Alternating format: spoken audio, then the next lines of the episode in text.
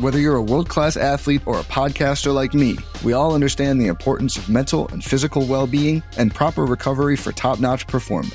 That's why I'm excited that Unifyd Healing is sponsoring this podcast. Unifyd Healing is a new and super innovative global network of wellness centers powered by Energy Enhancement System, or EE System. If you haven't heard of the EE System, you'll want to listen up. This technology promotes wellness, deep relaxation, purification, and rejuvenation. At hundreds of locations across the globe, access to a center is easy and affordable. Interested in experiencing the EE system technology for yourself? Go to unifydhealing.com slash bluewire to learn more and find a center near you.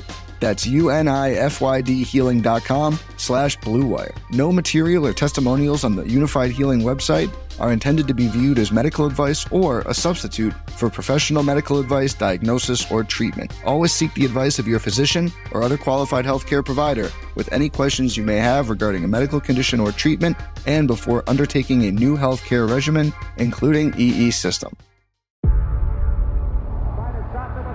Before history is written,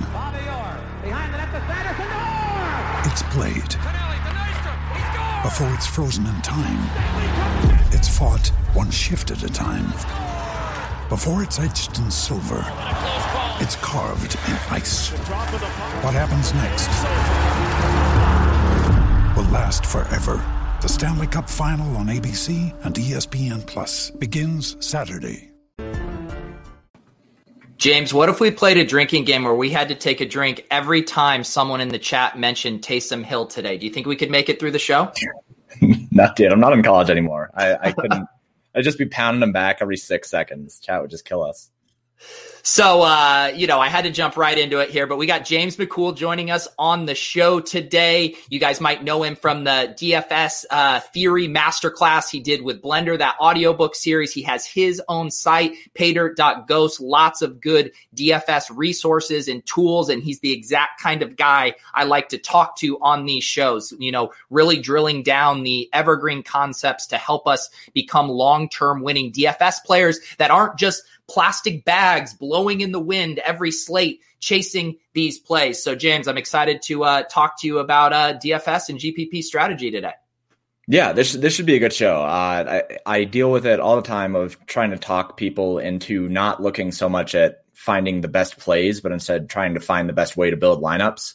And people don't understand that there's a big difference on those things. And this is kind of a, a perfect slate to encapsulate that kind of thing with so many um, high value names. Um, Taysom, Taysom Hill is going to be talked about constantly, and uh, it's going to be a big talking point of should I play him or should I not play him? And a lot of it has to do with what the rest of your lineup is and if you're playing on DraftKings or FanDuel. So th- there's a lot of things we can kind of talk through in terms of G- GPP theory and strategy on this one.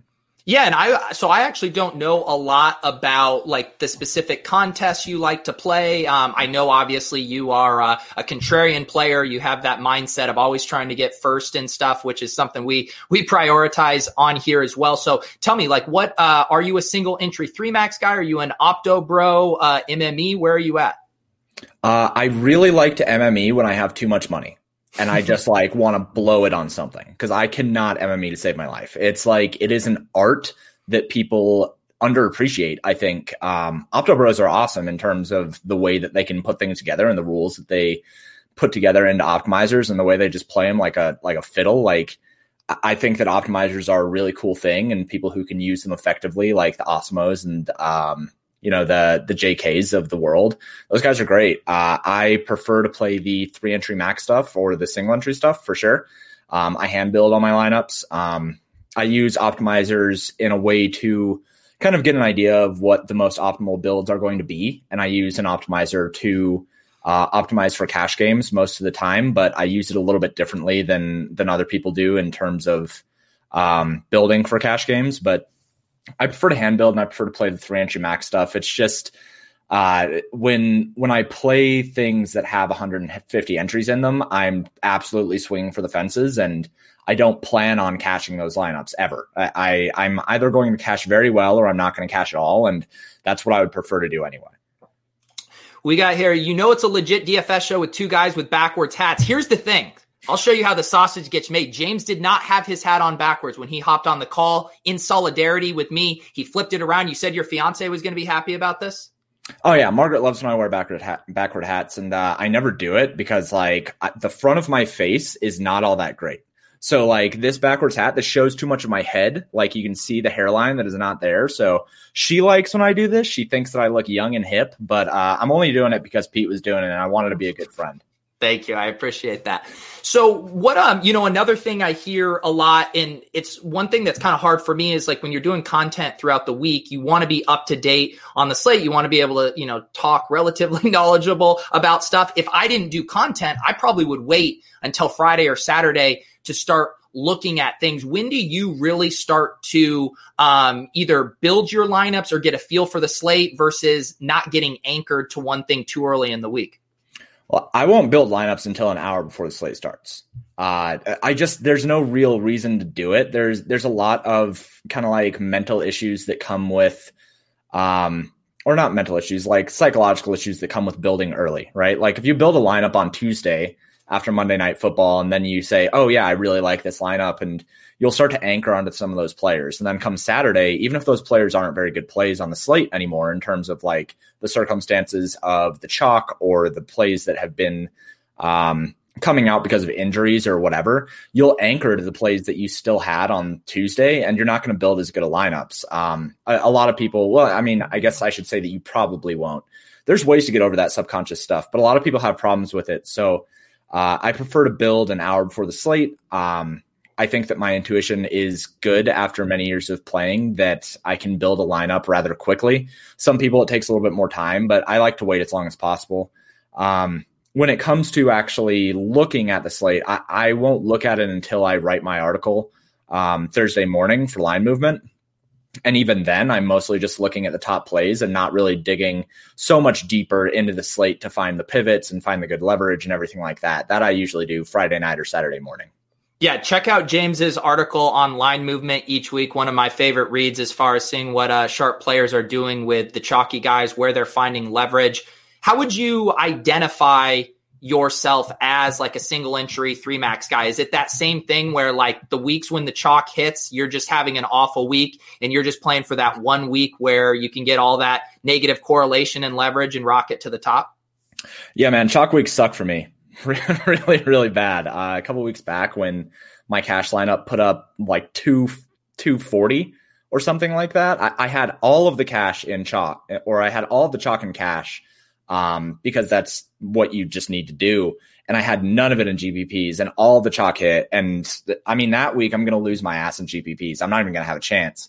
Um, weeks like last week were better. Uh, week two or week three, I think, where Dallas absolutely just crushed in the fourth quarter. That was really good week for me as well. Um, but weeks where all the chalk crushes, it's going to be really hard for me to find success in GPPs. But I do make sure that I have plenty of head to heads registered so that I can kind of cover my losses on that because my my cash lineup is going to be so much different every week than my GPP lineup. And if my cash lineup ends up doing very, very well, my GPPs won't. If my GPPs do very well, then my chat, my cash lineup usually does okay, but not great. How do you handle situations like I feel like this week's a good example with Minnesota, where we have Dalvin Cook, who's going to be very popular, but there's not the most obvious leverage spot because Justin Jefferson and Thielen are going to be relatively popular as well. Do you just X that game out, or how do you play those situations? I think it's important uh, to think about both the direct and indirect versions of um, leverage because most people, when they think of leverage, they think of direct leverage. Like they think of Justin Jefferson as direct leverage on Dalvin Cook, which is saying um, if Dalvin Cook is not getting the points, then where are they going? If you have Justin Jefferson, then he's getting the points. Uh, Dalvin Cook is not. Uh, if you have Kirk Cousins and a stack with Justin Jefferson and Adam Thielen, if that stack ends up getting all the points, then Dalvin Cook is not getting all the points. So that's form of direct leverage. But then there's also indirect leverage where you are pivoting to another player that is similarly priced on the slate. Um, and that's likely what I would probably be doing on this slate. Um, with Dalvin Cook being very expensive, he is projected for around 30% ownership right now. Uh, but Alvin Kamara is only projected for around 16% ownership, and he's 9,200 on DraftKings. So those two being right next to each other, it's a nice form of indirect leverage where you don't have to change the way that you are building. Um, you don't have to change the roster construction away from what most people who are using Dalvin Cook will do, but you can still get leverage on Dalvin Cook saying, okay, um, even if Dalvin Cook does okay, if Alvin Kamara does better, then you're still getting more relative points than the rest of the field at that position. Yeah. So on Sundays, with an hour before lock, when you go to you know hand build your lineups with a with a fresh uh, perspective on things, where do you find yourself starting? Is it with like a core, or is it with a specific stack? I'm that's the one thing that's always interesting for me. Is like I I, I sometimes feel like I don't know the exact place I want to start once I'm ready to to start building. Yeah, that it's going to be different each each slate. Uh, the the first thing that I'm going to do every slate though is identify the main leverage point on a slate, uh, which is generally the highest owned player. Um, if you know, like last week, the the very obvious leverage point last week was Mike Davis. Uh, that there was just if you were starting your lineups, you either started with or without Mike Davis, and you just went from there. Um, this week, it looks like it's Dalvin Cook, but ownership projections I think are probably going to level out a little bit. Uh, I expect to see Alvin Kamara kind of rise up a little bit. I expect to see Dalvin Cook kind of drop a little bit. Um, with kind of like the, the Taysom Hill news and everything like that. As news continues to come out, I think this is going to be a more flat week in ownership. So I think that really what we need to be looking at is how people are going to be building. And that's the other spot that I'll go to if I don't have a main leverage point is a main construction, a main roster construction point where if people are going to be saying, okay, there's all this value at quarterback and wide receiver, I'm just going to pay up at running back, then maybe I'll try to go mid range at running back and then pay up at wide receiver and, and be different from the field that way because you can still play popular plays that way. But um, if you have a different roster construction, then you're still going to be different enough and gaining enough points at different spots uh, that you're still going to be unique. So I, I think that most of what I want to do is find the main leverage point, and then I'll be looking at over on my tools um, I have some red zone splits, which show uh, red zone and touchdown expectations for teams. I usually, for stacks, want to try to find the teams that have the highest passing touchdown expectation um, because there is a large difference between a regular passing rate and a touchdown passing or a red zone passing rate. So I'll look for teams that have a high passing touchdown expectation, and then I'll start trying to build around those as well as um, a top finish percentage, which is another metric on my sheets that shows how often a team has the top scoring players at their individual positions. So a lot of it is just trying to not only maximize my leverage on the rest of the field, that's first and foremost and like the most important thing that I need to build for GPPs, but then also being competitive if those lineups are going to be unique because it doesn't matter if you have leverage on the field if your lineups suck and and if they're not going to have high enough upside to win a GPP. Yeah, and we're going to look at some of those tools here in a little bit once we get into more of the specifics on the slate. How many, you said you hand build, how many lineups do you find yourself hand building on a given week? Anywhere between three and five. Uh, if I really, really like a slate, I'll build five. Generally, I'll build three, um, and I'll just throw them in, you know, like the, the power sweep and the hundred dollar single entries and stuff like that. I, I mean, just like the mid range contests. Yeah. Um, but usually three con three lineups just because I, I feel like that's the best way to hedge off of a piece of leverage. Yeah. Yeah. It's interesting you say that too, because I've been building five lineups and I've even felt myself just like a little scattered, just a teeny bit scattered. I think I'm going to scale it back to three lineups this week and, and really focus on those and just make sure I'm kind of condensing on, on the stands I want to take. When you, when you build, say three lineups, uh, do you find yourself doing different stacks in all three or will there be weeks where you're just all in on a stack and then you'll rotate the pieces around it? That's the hard part is because when I build more than three lineups, like I have like three or four players that I have in almost every single lineup. And I'm just like, why am I building five lineups? I, I have all of this exposure to these guys in three lineups. I, I don't know why I need five. Um, usually each, each lineup will be a different stack. Uh, and how I have noticed that I've been breaking it down kind of like subconsciously is one of the stacks will be a direct leverage against, um, a main piece of chalk on the slate. One of them will be a very high upside stack, and then one of them will be a cheap, like Milly Maker winner stack. Where, uh, like a couple weeks ago, when the uh, the Jets played the Chiefs, I had a Jet stack just yeah. because, it, like, it, it was so cheap and allowed so much other things that you could fit whatever you wanted outside of it. So usually it's three different stacks. Sometimes it will be two different stacks with a different variation of one of the top stacks. If there's one that is just far and away the best stack on the slate for me. Yeah. Chris asks, how many players do you typically have in your player pool? I think he kind of hit on that there as far as having the core and then the the stacks rotating around it. But do you have a, a general number that you're you're in the range of? Uh, usually between nine and nine and twelve ish. Yeah. Uh, I have pretty tight cores, but that's just because I accept a lot of risk in my lineups. Um, I, basically want to say here are a couple of the best plays, and then build some stacks around those best plays.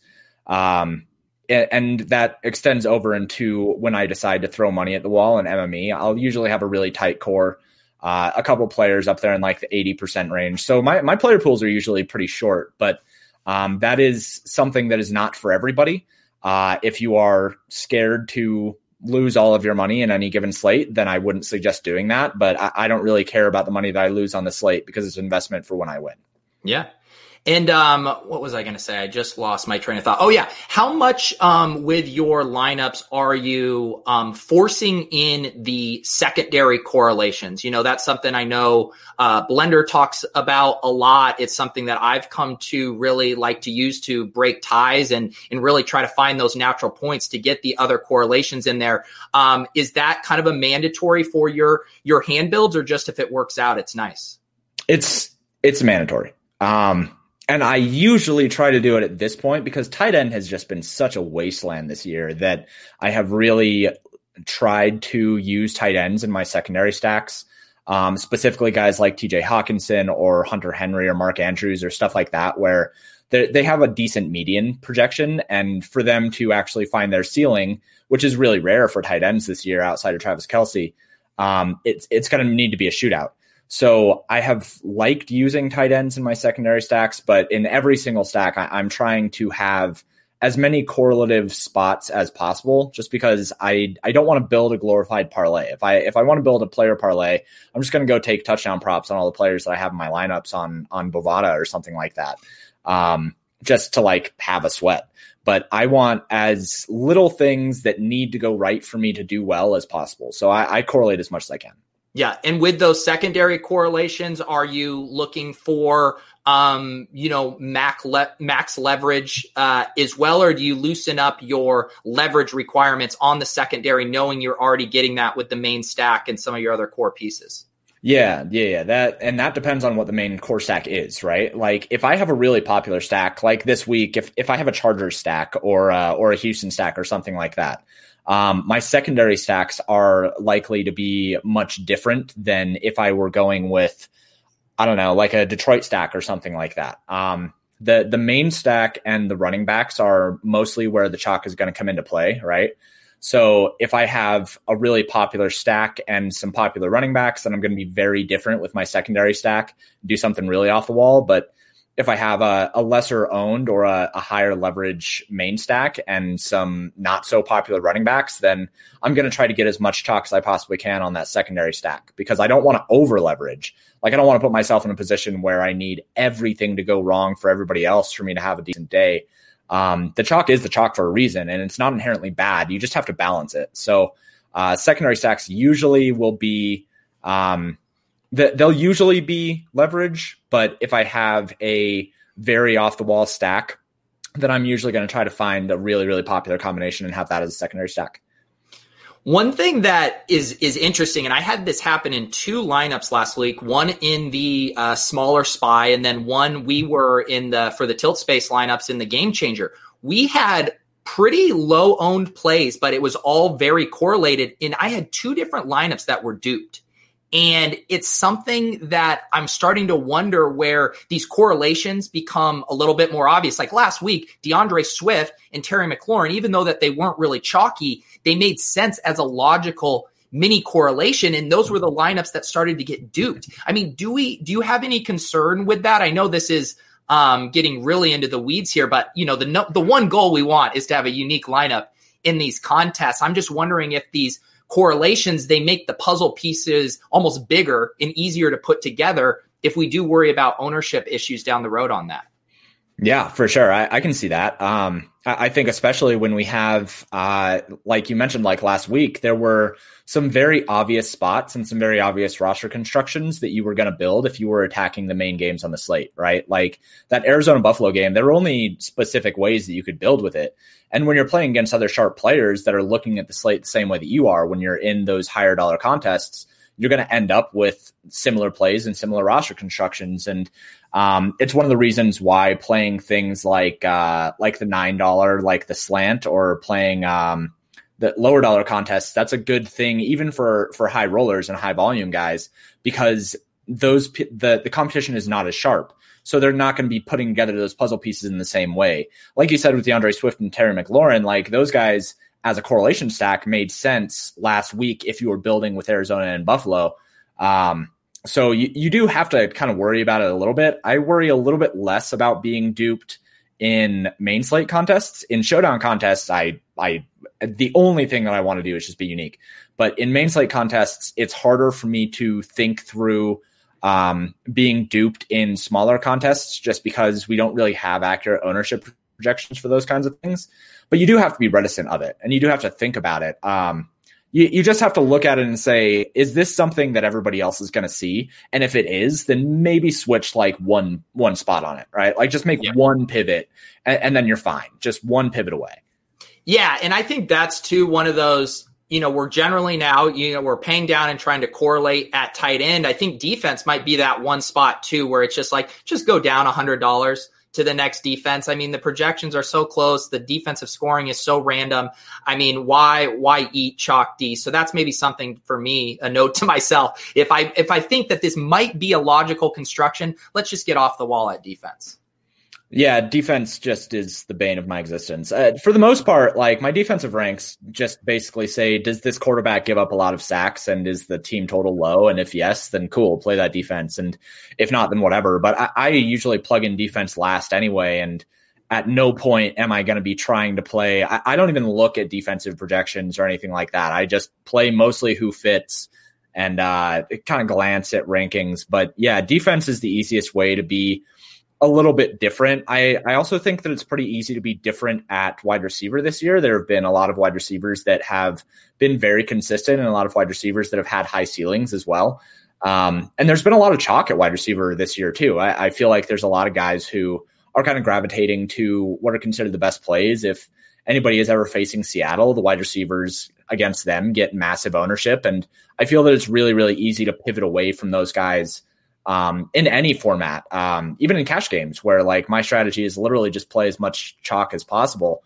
Like last week, Cooper Kupp was popular, and it, it was easy enough for me to pivot away from him, even in cash games where I typically don't do that. So I, I think that that's probably the easiest way to be different is either at defense, like you said, or at wide receiver what are you know being a contrarian player what what are the uh, examples of good chalk that you're willing to eat. Like, did you play Mike Davis last week or did you fade him everywhere?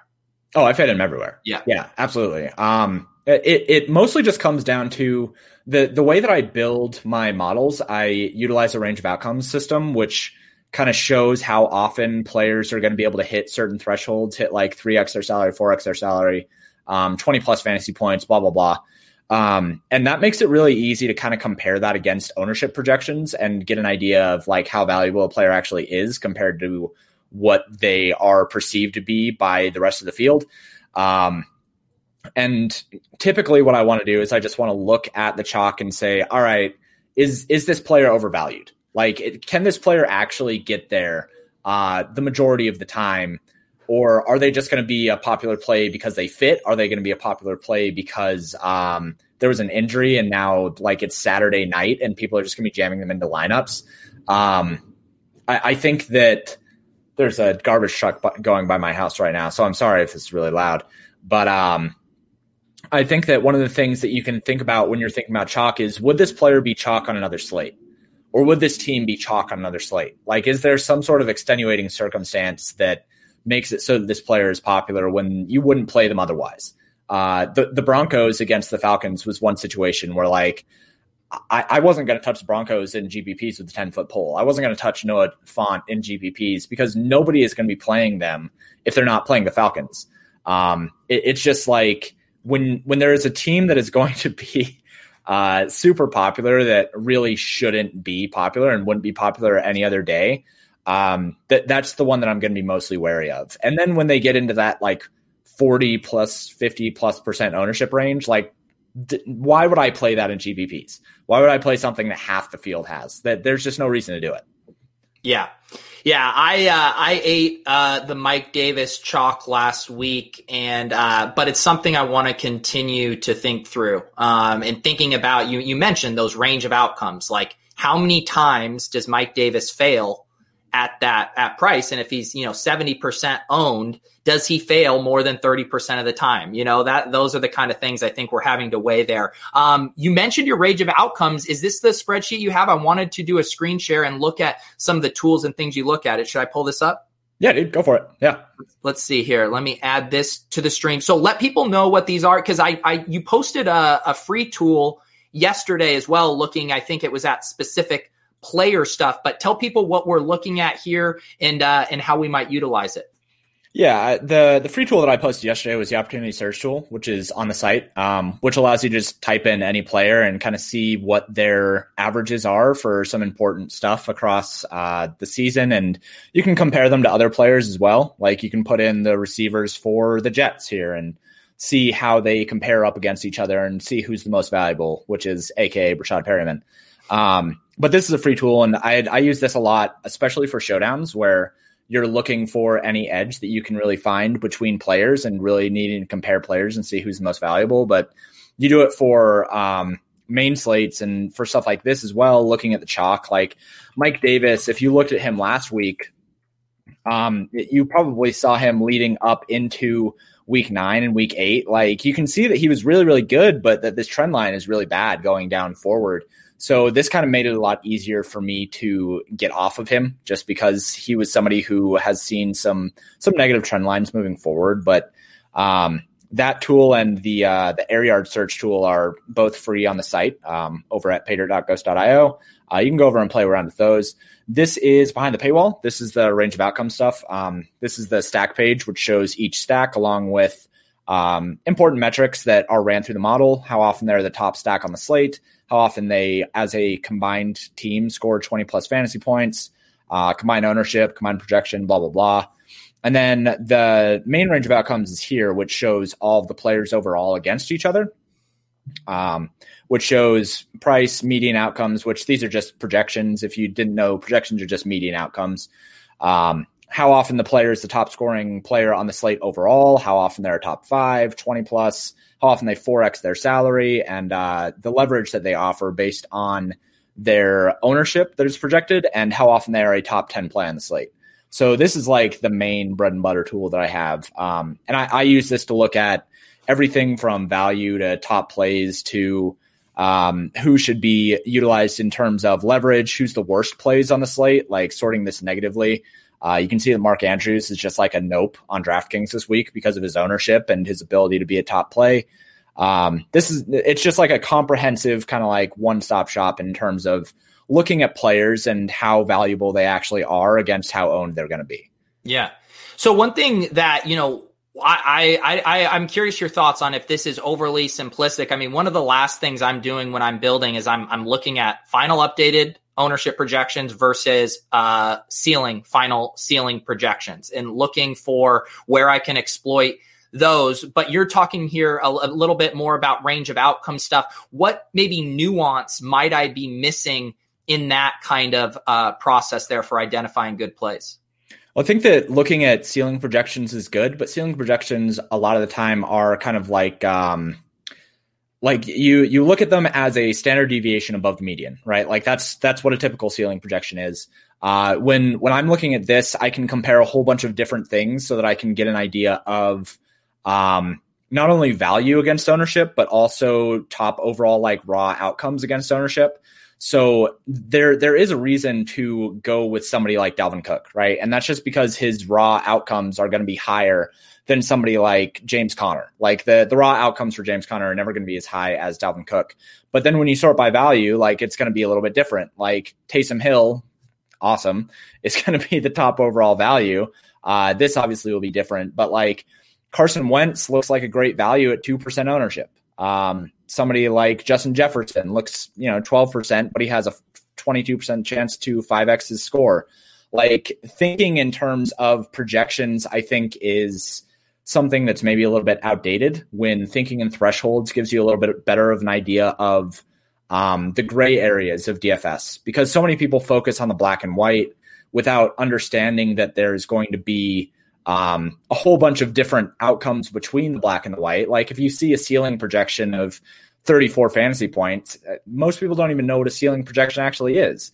Um, most people don't know what a median projection is actually taking into account. So when I can break it down this way, it just gives me a, a better way of understanding like this percentage right here, this chance of being 20 plus fantasy points against the ownership.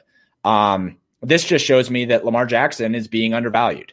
This shows me that Dalvin Cook is probably being appropriately valued. Uh, things like that, I think, are just uh, a really nice way to get a better look at the gray areas of the slate and um, not kind of get anchored down into more subjective projections. What is uh Can you tell me again what that P column is? Yeah, so LevX uh, measures the projected DraftKings ownership against the chance that a player is a top 10 uh, play on the slate overall. So this is showing how often in my simulations a player ends up as a top 10 overall finisher across every single player on the slate. Um, if you go to QB ranges, which is QB specific, then it's showing how often they're a top 10 quarterback, how often they're a top 10 running back. But this is overall, right? So this is showing how often a player is going to be a top 10 finisher on the slate, which is important because in GPPs, you likely need a lot of players that were top 10 players overall on the slate in order to win a GPP. And then it measures that against what their projected DraftKings ownership is going to be. So I use this as a way of saying, okay, here is how valuable I actually think they are, like according to my models, and here's how valuable the field thinks that they are.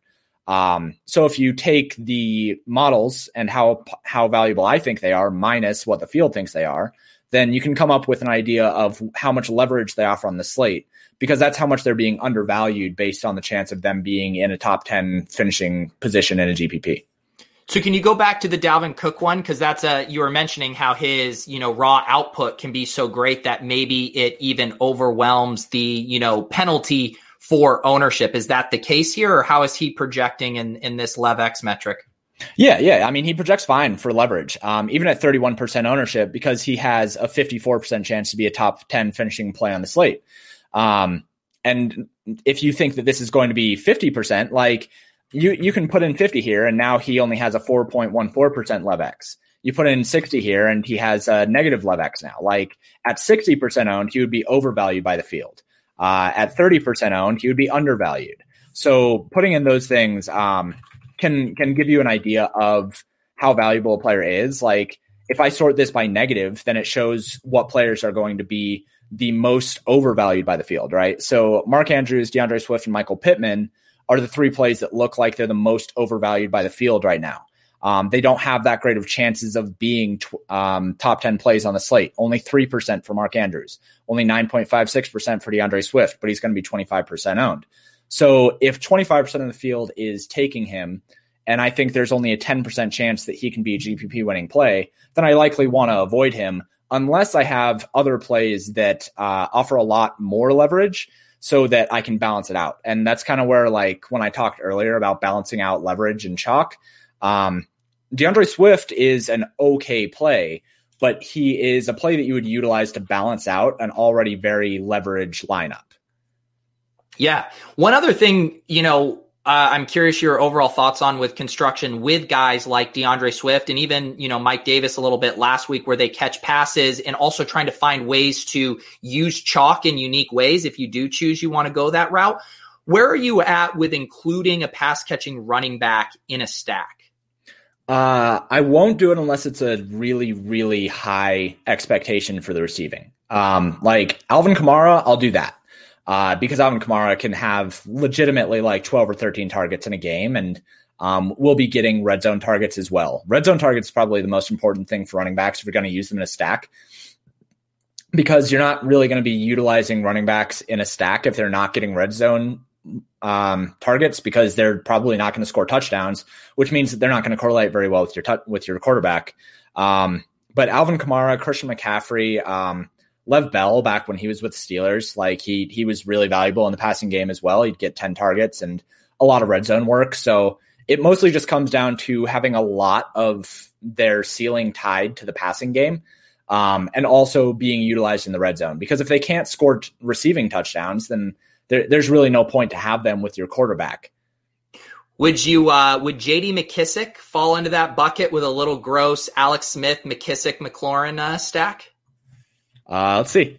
Let's pull let's pull it up here because that one. I mean, he is. I think he had 15 uh, targets last week, so he's definitely getting wide receiver level usage. Yeah, I mean, when when you look at the last two weeks, I, I, I wrote actually last week in my team notes um, that if he was going to be the next Alvin Kamara, like I'm okay to lose in week 10 with him being the new Alvin Kamara because I did not think that he was going to be the new Alvin Kamara. But here we are, uh, 13 targets and then 15 targets. And he does get red zone work. Like he had one target in the red zone in week nine and then four targets in week 10. Um, if you just consider those two, over 20% of his targets are coming in the red zone. Um, that, yeah, that's certainly valuable in terms of a stack. It's just like, I, I don't know if I want to trust that JD McKissic is like this guy yet. I know that we have two games of it, but uh, both those games, like they were way far behind from the start. I mean, the, the, Lions were well in hand last week, and I know that JD McKissic was was still getting targets in the first half, but um, it, like in this example, yeah, JD McKissic, sure, I, I would use him in a stack if he's going to be getting this many targets and this much red zone work. Yeah, uh, I think that's uh, that's interesting for sure. I was messing around with some Alex Smith ones because Logan Thomas continues to kind of fly under the radar as a tight end who's getting reliable target share, and I also kind of like that game. Uh, the chat. I am going to string you guys along. We will talk about Taysom Hill, but I'm going to continue to string you guys along. Um, I want to use maybe can we try to use like a specific example of like some questions I'd have, and then maybe your use your tools to help us identify what would be the most optimal direction. The example I'm thinking of right now is say I want to use a Big Ben stack. They have these three wide receivers who are all, I think, appropriately priced, all getting decent volume, all have different, you know, pros and cons to them. And then you also have kind of an interesting bring, bring back scenario where you could justify James Robinson or DJ Chark, or hell, you could punt it off with Chris Conley. So if I tossed out that thought experiment to you, how would you go about identifying which of those receivers to use and who to target in the bring back. All right, yeah. So the first thing I would do is I'd go over to the opportunity search tool and I would type in all of those players, um, like for the for the Steelers. So you have Juju Smith Schuster, then you have Chase Claypool, and then you have the actual uh, alpha dog of Diontae Johnson. uh oh. So here's the bias is leaking through. no, no, you're right. By targets, he is he is the alpha. He's good. So I mean, you look at all these three three things, and you can see Juju Smith Schuster. He's been getting plenty more work. Like that's positive trend line. I think that Chase Claypool as well is somebody who you could be looking at. Um, Chase Claypool has probably the best red zone work over the last couple weeks, um, and does average two red zone targets per game. But so does Juju Smith Schuster. Um, both of them obviously are going to be guys who are going to be utilized more in like heavy passing games, whereas Diontae Johnson has been the guy all year in terms of his actual workload. Um, when you take out the injury games, Diontae Johnson hasn't had a single game under 10 targets with the Steelers uh, this year where he didn't leave with an injury. So I think that all three of these guys are valuable in their own right. Um, Diontae Johnson would be the first one just because he is the wide receiver one. And then after I would look at this, I would try to look at, you know, yards per target. All of them are about the same. Uh, red zone targets, all of them are about the same. Diontae Johnson has this outlier of five targets. Um, the other thing that I look at is fantasy points per touch, where the best one is Diontae Johnson, 2.69, and then Chase Claypool, and then Juju Smith Schuster. So I'll look at those things and then I'll kind of get an idea of like where the opportunity lies. And then I'll go over into the range of outcomes. I'll look at the wide receivers and then I'll isolate by Pittsburgh, which will then show me the wide receivers for Pittsburgh. Uh, Juju Smith Schuster projected the highest based on baselines, uh, followed by Diontae Johnson and then Chase Claypool. Um, Diontae Johnson kind of sticks out here because he's the cheapest and still projected in like that middling range, whereas Juju Smith Schuster has the best projection, but not quite as much value. Um, obviously, people already know about Diontae Johnson, projected 15% ownership, so there's better leverage in taking Juju Smith Schuster. And then finally, what I'm going to go over do is go over into the stacks tab. I'm gonna type in this stack. I can't spell Ben Roethlisberger's name just like off memory. I can't do it. So knowing that Juju Smith-Schuster and Diontae Johnson are kind of like the top guys, and those guys are already selected by the model, um, I'll just put them in here. And then I'm not gonna spell this out again because I don't want to. So then I can we'll see shortcuts. yeah, a lot of shortcuts. Uh, I'm I'm big on working smarter, not harder. Uh, I can see that this stack costs 19,000. I can see that it is projected for 58.6 fantasy points. Um, ownership projections have it at around 32%. Um, the LevX, usually what you want to aim for here is about 5%. That's what's worked in GPPs so far this year. So that's again balancing the chalk. There's a lot of leverage in taking Ben Roethlisberger, not so much in taking Diontae Johnson, but it's okay. It works out. It's a stack. And then if you think that the passing game is going to get there, right? Like, because you're, you're not going to take a Pittsburgh stack if you think that um, the passing game is not going to be effective. Then you also probably think that, okay, the Steelers are favorites. So if the passing game is effective, then they have a lead. That's game script to be passing for Jacksonville. So then you're going to be bringing it back with DJ Chark, who I will again copy and paste. And then you can see this here. Um, you can see that this stat costs 24 7. Um, the ownership projection doesn't raise that much, like DJ Chark only projected for 3% owned. The LevX is fine, sitting here at 5%. Um, the median projections at 73 is not terrible. DJ Chark projects okay. So this stack looks pretty good as a starting stack. It leaves you over $5,000 uh, per player. Like the, the leverage isn't bad. The ownership isn't terrible. You could also go and instead of saying DJ Chark, you can take Chris Conley, which is the secondary wide receiver for uh, the Jaguars based on the model. And then you can see how that would work out. Uh, he only adds 2% ownership, but his median projection is much lower, only 6%. Uh, it dropped in LevX, it dropped in 5X percentage, it dropped in top percentage. So it's pretty obvious that DJ Chark is like the guy that you would want to use in this um, bring back. But that's mostly how I would do it. I would look through the opportunity tool search first and look at the wide receivers for the Steelers in terms of like their opportunity that's used. And then I would go into the NFL range of outcomes. I'd look at the wide receivers and I'd say, okay, here's the guys that I'm looking at. Here's how they project. Here's how they look in ownership. Here's how they look in leverage. And then I would actually go over and I would try to build using that. And after I have my stack, then I can just start plugging in running backs. You know, like, can I fit Dalvin Cook here? Like, how much money does that leave me? Okay, I'm at 33K. And that I know that I need some value here, but you can just kind of start plugging in guys and um, going from there after you decide on your stack. Awesome. Yeah, that's great stuff. And and real quick, how do you because one thing I, I normally would always do the same thing and go Chark there. I, I do feel like the Jags are a little bit unique in how much they've been willing to run their offense through James Robinson, even in negative game scripts. Um, would you consider him more here than maybe other team running backs in a negative game script? Uh, for that, I would go over in the red zone splits and touchdown projections, and I would want to see how many proje- how many uh, rushing touchdowns I have projected for Jacksonville. Um, they're projected at 0.9, but they are a team that will pass about half the time and run about half the time.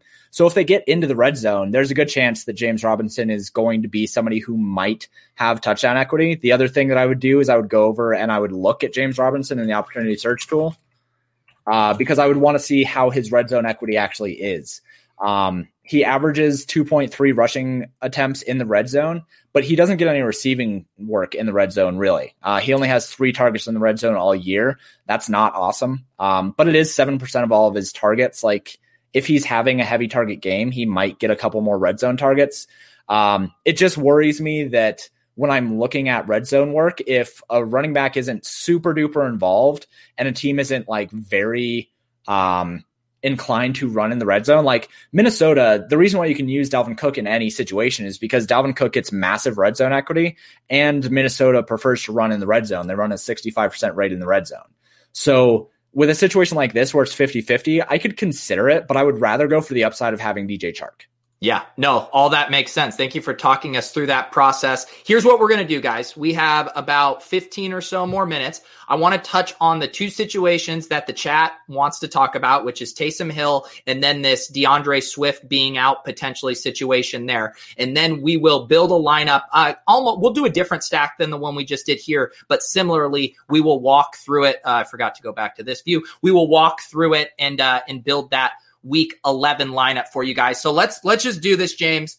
Taysom Hill, uh, Sean Payton has announced him as the starter. I know people have been updating their projections. He's popping, uh, even on DraftKings, where he's going to be a quarterback. And I am legally obligated to let people know you can play Taysom Hill in the tight end spot on FanDuel. You heard it here first. You heard it here first. So, James, everyone wants your take. What are we doing with Taysom Hill this week?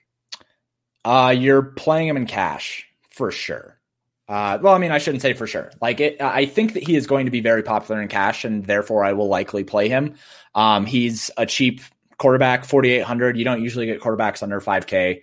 Um, and that's really valuable in cash games, especially because there's a non zero chance that Taysom Hill has a rushing, a receiving, and a passing touchdown in this game like with the way that they use Taysom Hill as a wildcat and they'll line him up um, at tight end and they'll like they'll do weird stuff with him.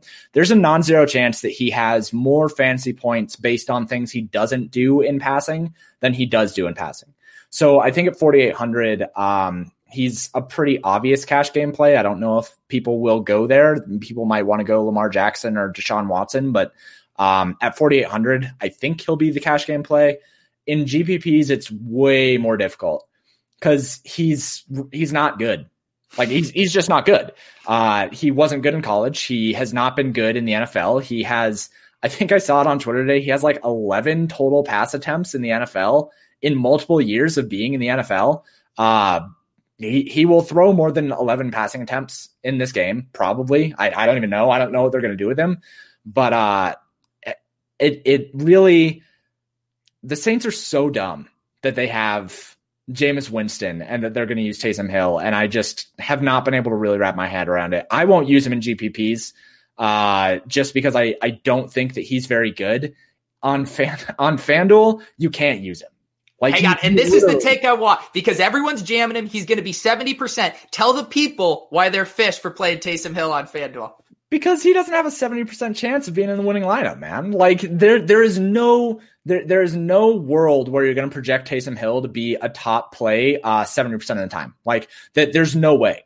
Um, he is going to be massively, massively owned. And even if you think that he is going to be somebody who projects well enough to be a top play 70% of the time, um, you gain so much more equity in top finish percentage in GPPs if you don't have the player that is 50% owned in that GPP.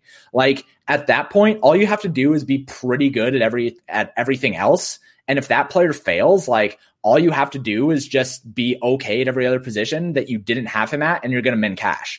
And you have a much better chance of winning the GPP if you have a player at that same position that does better than he does, and then you have the same lineup that other people have. So on on FanDuel, you can't use him. It just kind of goes back to what I was saying earlier, where if you have a player that is going to be 40, 50% owned in GPPs, you straight up like you gain so much more in GPPs and actual win equity and bink equity by not having him. So you're not playing Taysom Hill on FanDuel. You're and and if you are, then um take it's gonna be a head to head, bro.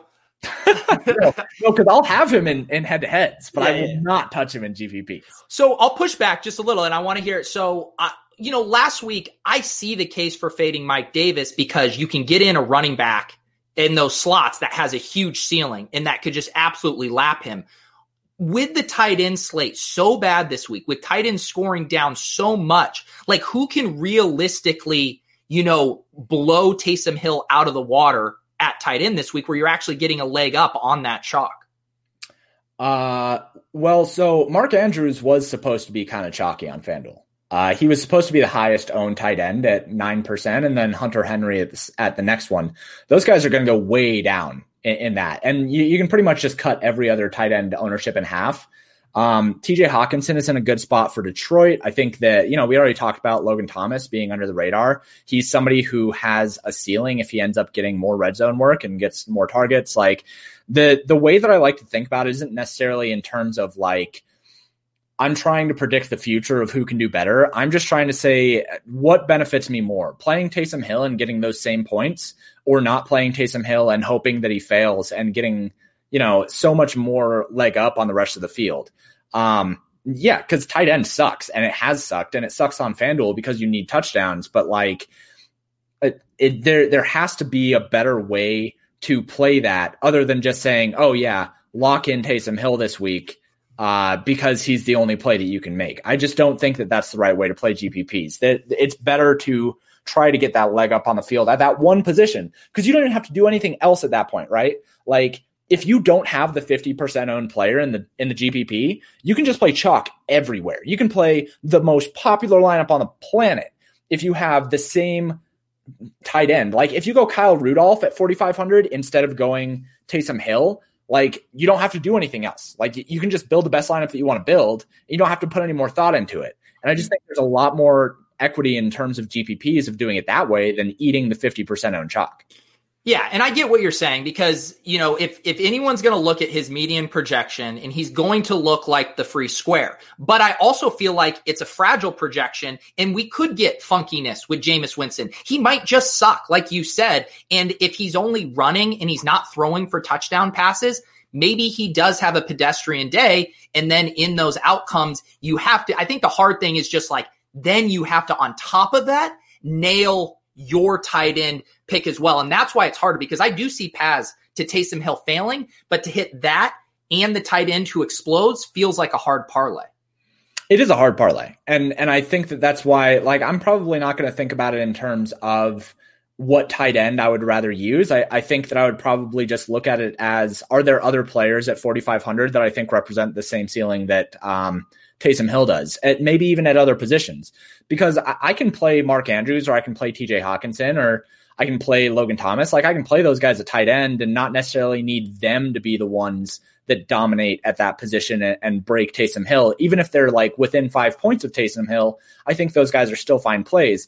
It's the other plays where you would then be uh, up against Taysom Hill in terms of 4,500. So if you wanted to have some other cheap plays, um, maybe at running back, which is another premium position on FanDuel, uh, where you're trying to get the touchdowns. Like th- there, there are other ways to look at the indirect leverage rather than the actual leverage that you would have on Taysom Hill. The other way that you could do it is by utilizing um, Alvin Kamara as much as you possibly can instead of Taysom Hill and hoping that Alvin Kamara just rushes for three touchdowns and Taysom Hill has like this is like an actual projection that I could have for him 95 passing yards and like 30 rushing yards and nothing else. So, and yeah, exactly. Tournament fades that can win all the money aren't supposed to feel good. Like, you're going to be uncomfortable fading him, but everybody else will be uncomfortable fading him too. And that's why they're going to play him. But the point here is predicting the future is really, really hard. Don't try to predict the future, just try to beat the field. Um, and beating the field is easiest if you fade Taysom on FanDuel. Yep. Uh, I think that's a very strong argument for it there. Let's quickly touch on the Detroit backfield because a lot of people were talking about that. It does seem like D'Andre Swift sadly will not play this week after his breakout week. Um, some talk about on Johnson at 4,000. My gut says Matt Patricia puts the ball in AP's belly 15 plus times. Do you have a take on this backfield? And is there any cheap value pump plays you would entertain here? Uh, this this is a hard one because D'Andre Swift just took over as like the lead guy over Adrian Peterson. And before that, up through week seven, it was Adrian Peterson who was getting the most of the rushing work. He was kind of playing the Frank Gore role. Uh, and then he just kind of like stopped doing that. Over the last couple games, D'Andre Swift has been the main guy. Um, I do think that it is worth saying that in week 10, they had a good lead up until the fourth quarter where Washington kind of came back and um, I, I, think that he probably wouldn't have gotten all of those carries in a similar situation. I, I think that it kind of played into his hand really well. Um, so Matt Patricia likes to use a running back by committee. I think especially without without D'Andre Swift, he will likely use a running back by committee. But frankly, if people are going to be playing Adrian Peterson, just play on Johnson because we don't know what they're going to do. Matt Patricia's an idiot. Like he can do whatever he wants. He, he could play alignment at running back, and like it wouldn't surprise me.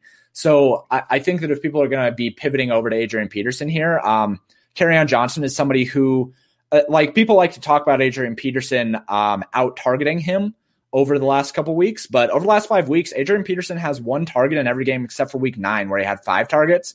on Johnson has two targets in week six, two targets in week eight, and three targets in week nine. Um, and he didn't have any targets in week seven or week 10, but he didn't play in week seven. Like he didn't have any snaps, and he only had one rushing attempt in week 10. So I, I don't think that it's as cut and dry of like Adrian Peterson is the guy. Uh, I would expect this to be running back by committee and probably untouchable, especially because there are other running backs on the slate that you can use other than these two guys, right? Like the running back from Miami, um, Salvon Ahmed, yeah, he yeah, yeah. Like he got great opportunity last week, um, and, and, I expect that to continue. Um, and then there is Kalen Ballage, who is free of the Adam Gase chains over for the Chargers. Like he makes as good of a play as Adrian Peterson. So um, that there's a, a, lot of other spots that you can go other than trying to deal with this. Um, but if there's going to be a lot of ownership on Adrian Peterson, I'll want to either stack the Lions or use Kerryon Johnson instead. Yeah, Makes sense. Let's wrap up here and build a lineup. We can now apply some of these concepts we've been talking about. Let's do something different than the Steelers one since we already kind of walked through that one. I'll let you kick things off. You can start off with a play, a stack, something that's caught your eye. And again, this is the caveat. We're recording this on Friday. The slate continues to change, but we will make the best possible lineup with the knowledge we have now. Yeah. Uh, this slate is kind of hard from a from a stack perspective because we don't have any like the main big name quarterbacks, right? So like this is a slate without any of the super top flight guys. You can consider Ben Roethlisberger or Deshaun Watson as like really good quarterbacks, but I'm going to go with Justin Herbert here. Yeah. Um, I think that he just makes the most sense for the Chargers. They have kind of like peeled back a little bit on the passing plays in the red zone, but they were one of the pass happiest teams in the league in the red zone. And uh, the combination of Keenan Allen and Mike Williams just makes a lot of sense. Yeah, I love that call a lot. Uh, I think um, I think Herbert is one of the better quarterback plays here. It does look like he's going to get a little bit of uh, ownership, but I don't think um, that's a huge concern if we are including Mike Williams in this stack. And it does sound like you prefer Williams over, you know, going Hunter Henry, or I think you could even make the case for Jalen Guyton as a really cheap deep threat uh, home run play as well. But what's your what's your pitch on Mike Williams? I would prefer Mike Williams. Uh, he just he's one of the highest upside guys in the league, and he does get plenty of red zone work as well. Um, his ADOT is fantastic, and for 5K, I think that it just makes a lot of sense. It rounds out this lineup really nicely, and he's only projected at four percent ownership because people don't like stacking with Keenan Allen. They just think that Keenan Allen is going to get literally every single target, and that's not the case. So I prefer Mike Williams. I don't mind Guyton. Um, if I need the salary, I don't think that I will need the salary, but we can go there if we run out of money. All right, I'm I'm preparing here for what might be a disagreement because I heard you make a subtle reference earlier to Breshad Perriman being the guy here in the Jets. I like Denzel Mims. Who's our bring back here? I like Breshad Perriman more, but I can see Denzel Mims. Uh, I I think that last week was or the the primetime game they had was an aberration because um, Jamison Crowder only played like 50 some odd percent of the snaps in that game. And I expect him to come up after having this week off. Uh, he was coming off an injury. So I think that's why Denzel Mims played so much. And I think that people are going to make that mistake uh, without like really pulling into why Jamison Crowder didn't play as much. But if we're really going for it, I think Jamison Crowder goes back to being the guy.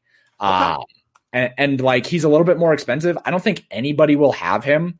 Uh, I think people would rather go Mims or they'd rather go some cheap wide receiver this week, like Michael Pittman or Jakobi Meyers. So I, I do like Jamison Crowder this week. I like that call as well, um, and I do think you uh, you can make a decision between Perriman and Mims, but Crowder's role and his targets are just kind of completely different uh, than those guys, and he's pretty locked in. Also, let's get in a quick needle to Joe Holka, who uh, is in love with La'Mical Perine this week. I mean, this guy's going on every possible show, touting him up a storm, taking him first overall in the Smiz cage match. Uh, tell Joe why he's a fish.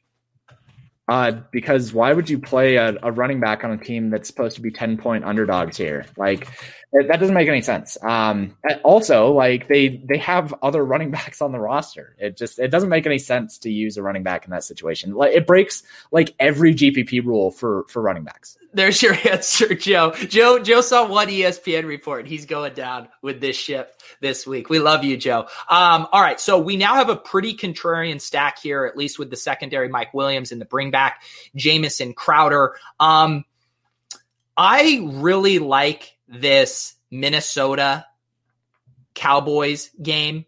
What do you think about like a Zeke Justin Jefferson mini correlation here? Uh, it depends on how you feel about Zeke. Um, it does. It sure does. if you if you think that Zeke uh, is going to be able to do anything behind that O line, then I think that I'm fine with it. Um, Justin Jefferson is absolutely the wide receiver that I want in GPPs, unless I am stacking Minnesota with Kirk Cousins and um, Adam Thielen.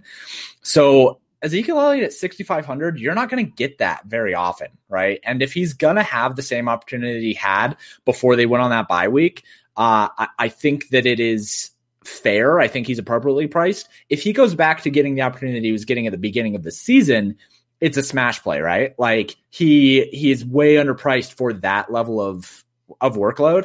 Um, so I, am I'm totally fine with this. Uh, if you want to go with Ezekiel Elliott, if you don't have two other running backs that you like more than Ezekiel Elliott, if you do, then I think that you probably end up going with the tight end from Dallas. I was just going to bring up Schultz because I think I think he's very viable here as well. Yeah, yeah, yeah. I, I was going to say, I think that if, because there are a lot of good running backs on this slate, and I think that it would be worthwhile to take Schultz, whose price has dropped. He was mid 5K for a while there.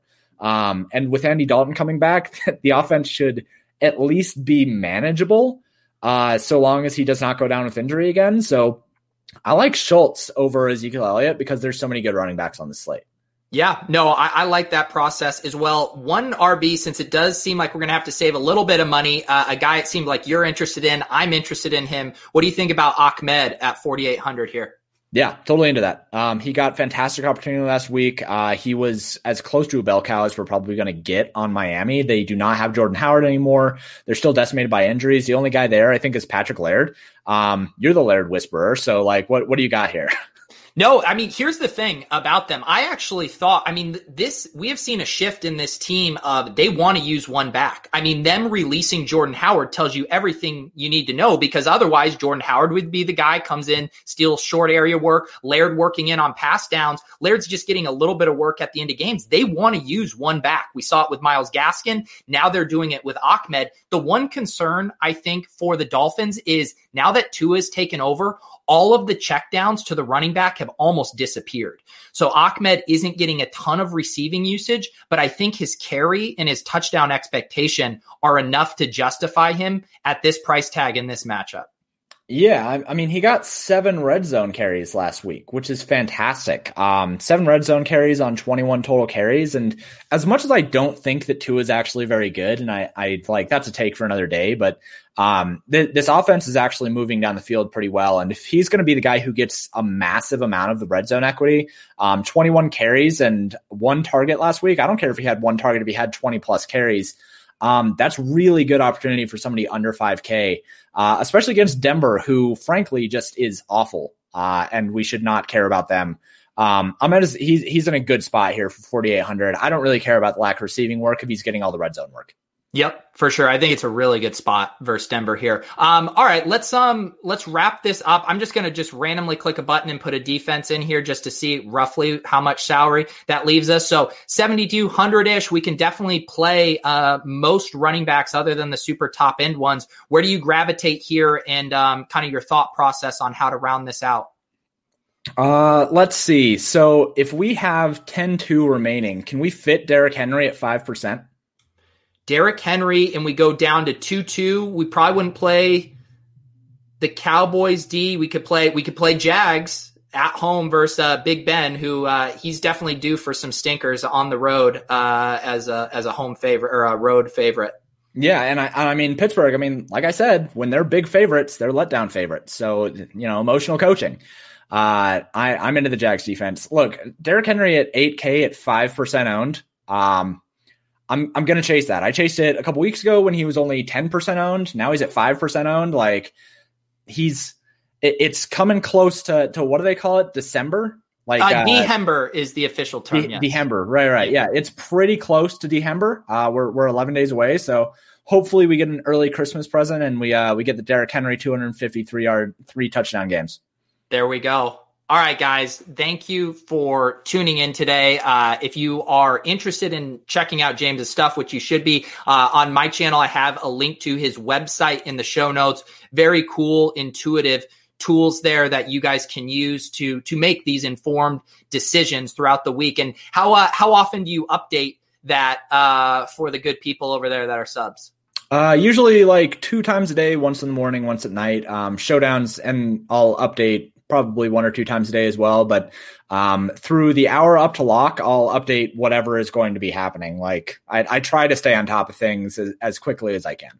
Nice. Awesome, guys. Uh, if you haven't subscribed to the channel, please do that. Helps us out. Uh, we got the Discord channels going, both the RotoGrinders Premium Discord and my Deposit Kingdom Discord. There's a link to that. Lots of good discussion going on in there. And I believe you have a Discord rocking as well for uh, paydirt.ghost, right? Yeah, but it is subs only. So subs you'll get only. that uh, you'll get that Discord link as soon as you sign up. If you uh, shoot me a Twitter DM, I'll, I'll send you over a link. There you guys go. Yep. Follow James on Twitter as well. Really appreciate you hopping on with us for James for myself, for Taysom Hill, who you guys love more than anything else in this world. This has been the Friday Build Show. We'll see you guys on Monday with the review.